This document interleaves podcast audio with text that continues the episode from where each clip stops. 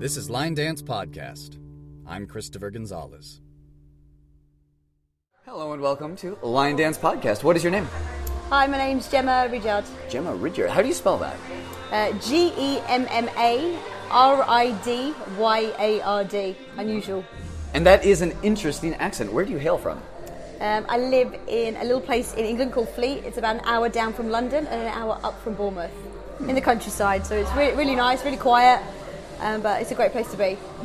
What would you say is your primary role in the line dance community? Ooh, that's tough. Um, I don't think I have a primary role, but I love to teach classes at home.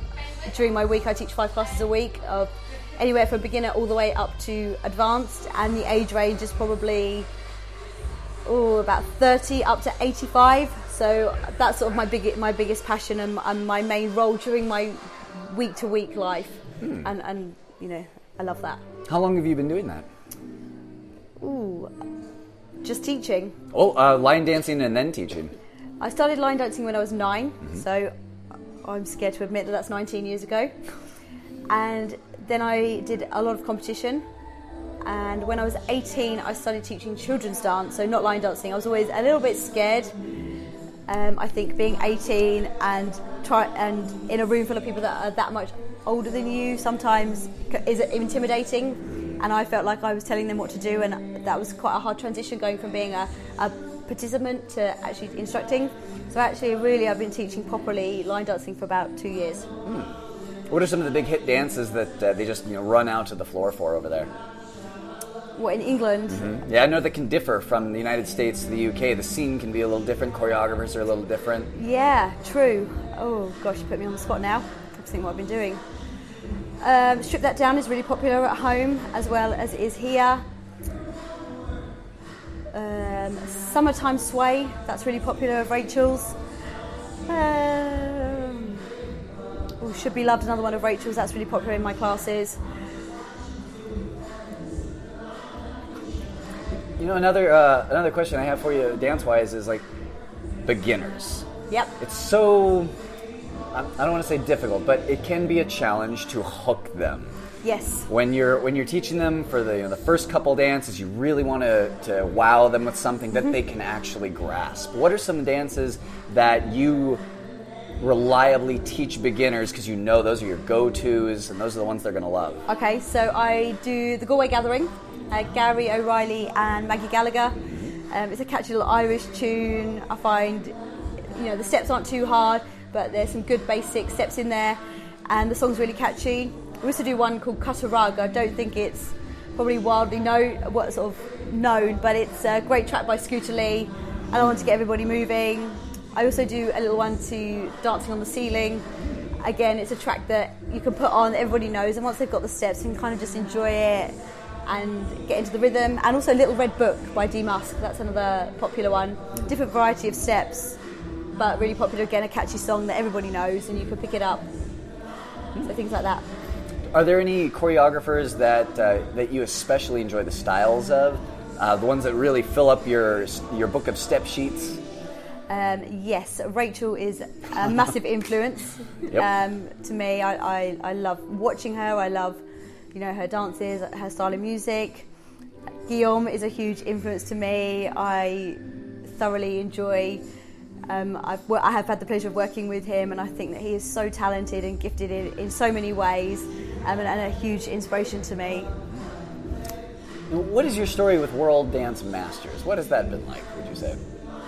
Oh, it's, it's been good. I ooh, I think I left UCWDC in 2006 and then I moved to World Dance Masters I competed for four years with them, which was amazing. I started two, um, I think I did two years in intermediate. I won the first year and I was in junior team and then I had to go up an age group so then I had to do advanced open, I think it was then and I came second that year, which gave me enough points to go up to All Stars. So then I did two years in All Stars, which was you know incredible and a massive highlight for me being part of the show at World Dance Masters. And then I stepped, I stepped away actually from sort of the competition scene and the social scene, and I was teaching disco freestyle at home, and I had a group of kids that I taught every week, and every weekend we would travel and we'd do disco competitions. So I had a team of about 25 kids, and that became a big sort of focus of my life for quite a few years until probably three years ago. And then I came back into social dancing and I realised what a big hole it had left in my life. And it sort of came back with a bit of a bang. And two years ago, this coming August, I decided to enter the choreography competition at Worlds. Um, and we're lucky enough to win, which brought me to Boston this year. I got to teach, and then this year I thought, okay, I won the non-country division. Let's have a go at the country division. And again, I was lucky enough to win, which brought me to Florida this year. And so I've had a really great journey with Masters. Um, so I've taught there the last two years because that was a winning prize, and then this coming year I'll get to teach again.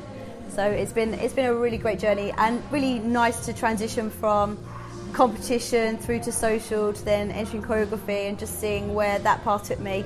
And it challenged me in many different ways. Took me out of my comfort zone.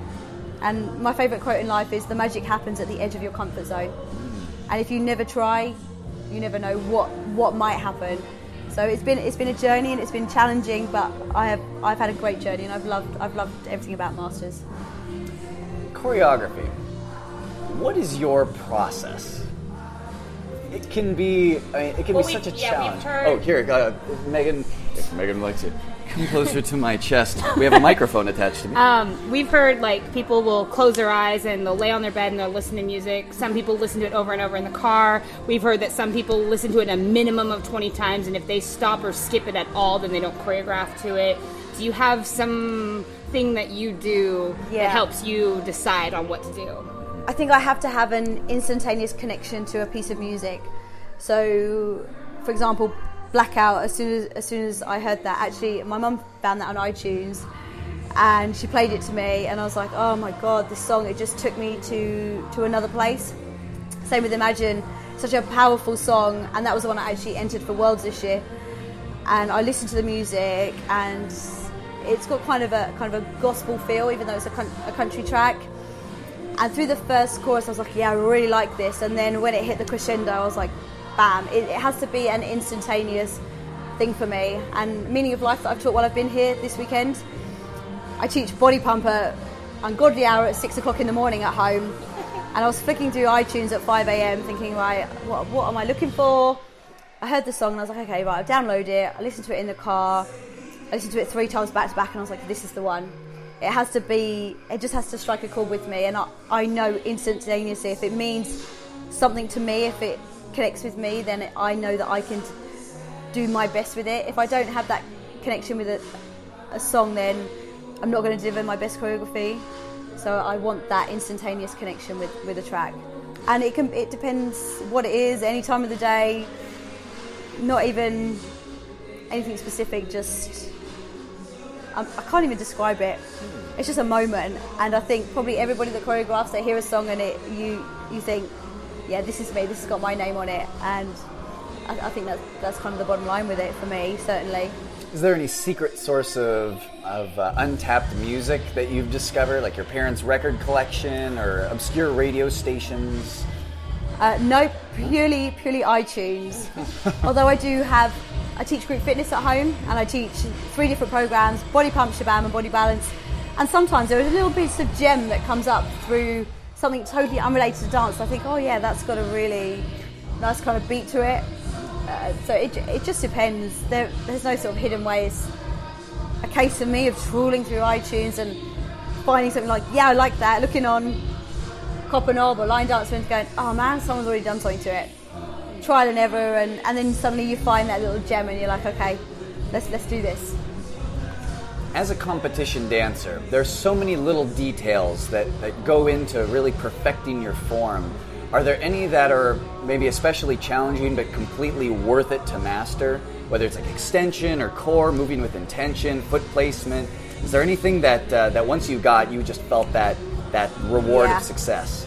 For me, it's a full body connection to the music, using every piece of your body, and all the way through from connecting from your shoulder down to your elbow, wrists, and all the way full extension through to your fingertips.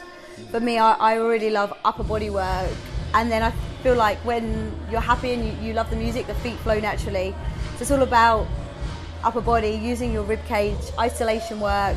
I love that, and kind of nightclubs and rolling eights. They're my they're my one true love. I love everything else and, and I love choreographing that, but when I hear a nightclub or something, it just takes me away. And I love being free. And I think when I teach some of my classes, I say to them, anything goes and everything is encouraged. If you want to put your arm in the air, you want to clap your hands, go for it.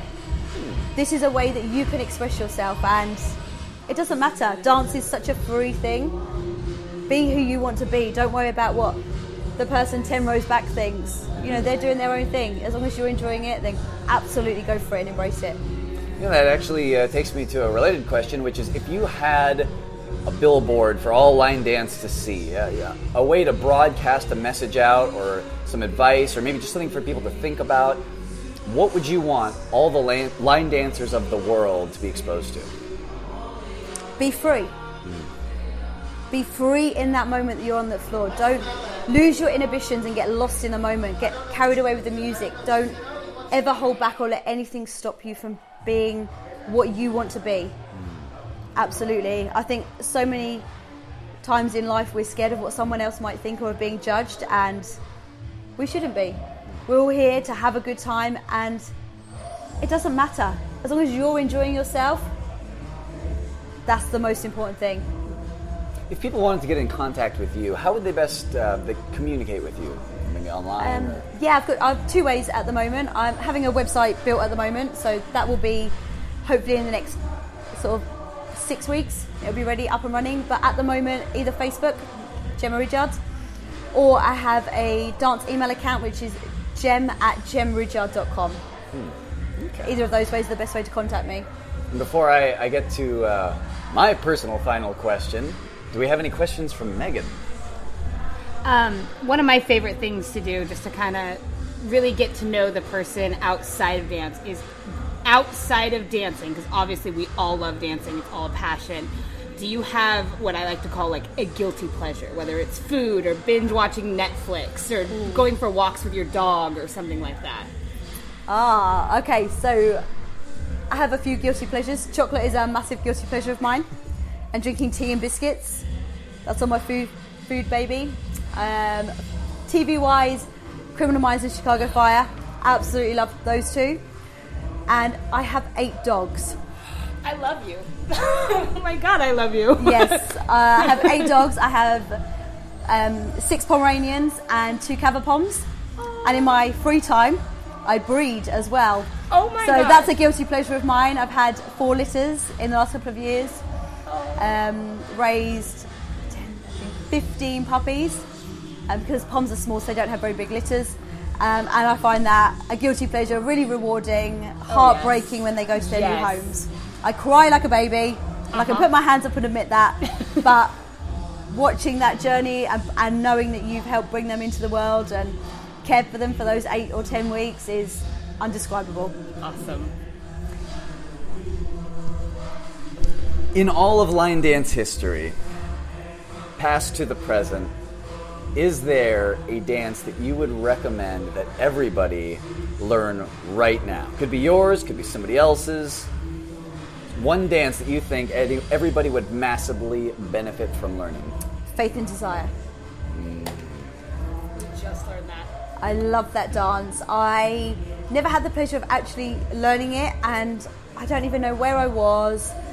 Stood on the edge of the floor, and I was like, "Oh, I love this song." And then the song said, "Swing of your hips." Everyone was swinging their hips. I was like, "This one, I need to learn this one." And I think Johanna did such an amazing job. Um, musicality, the choreography.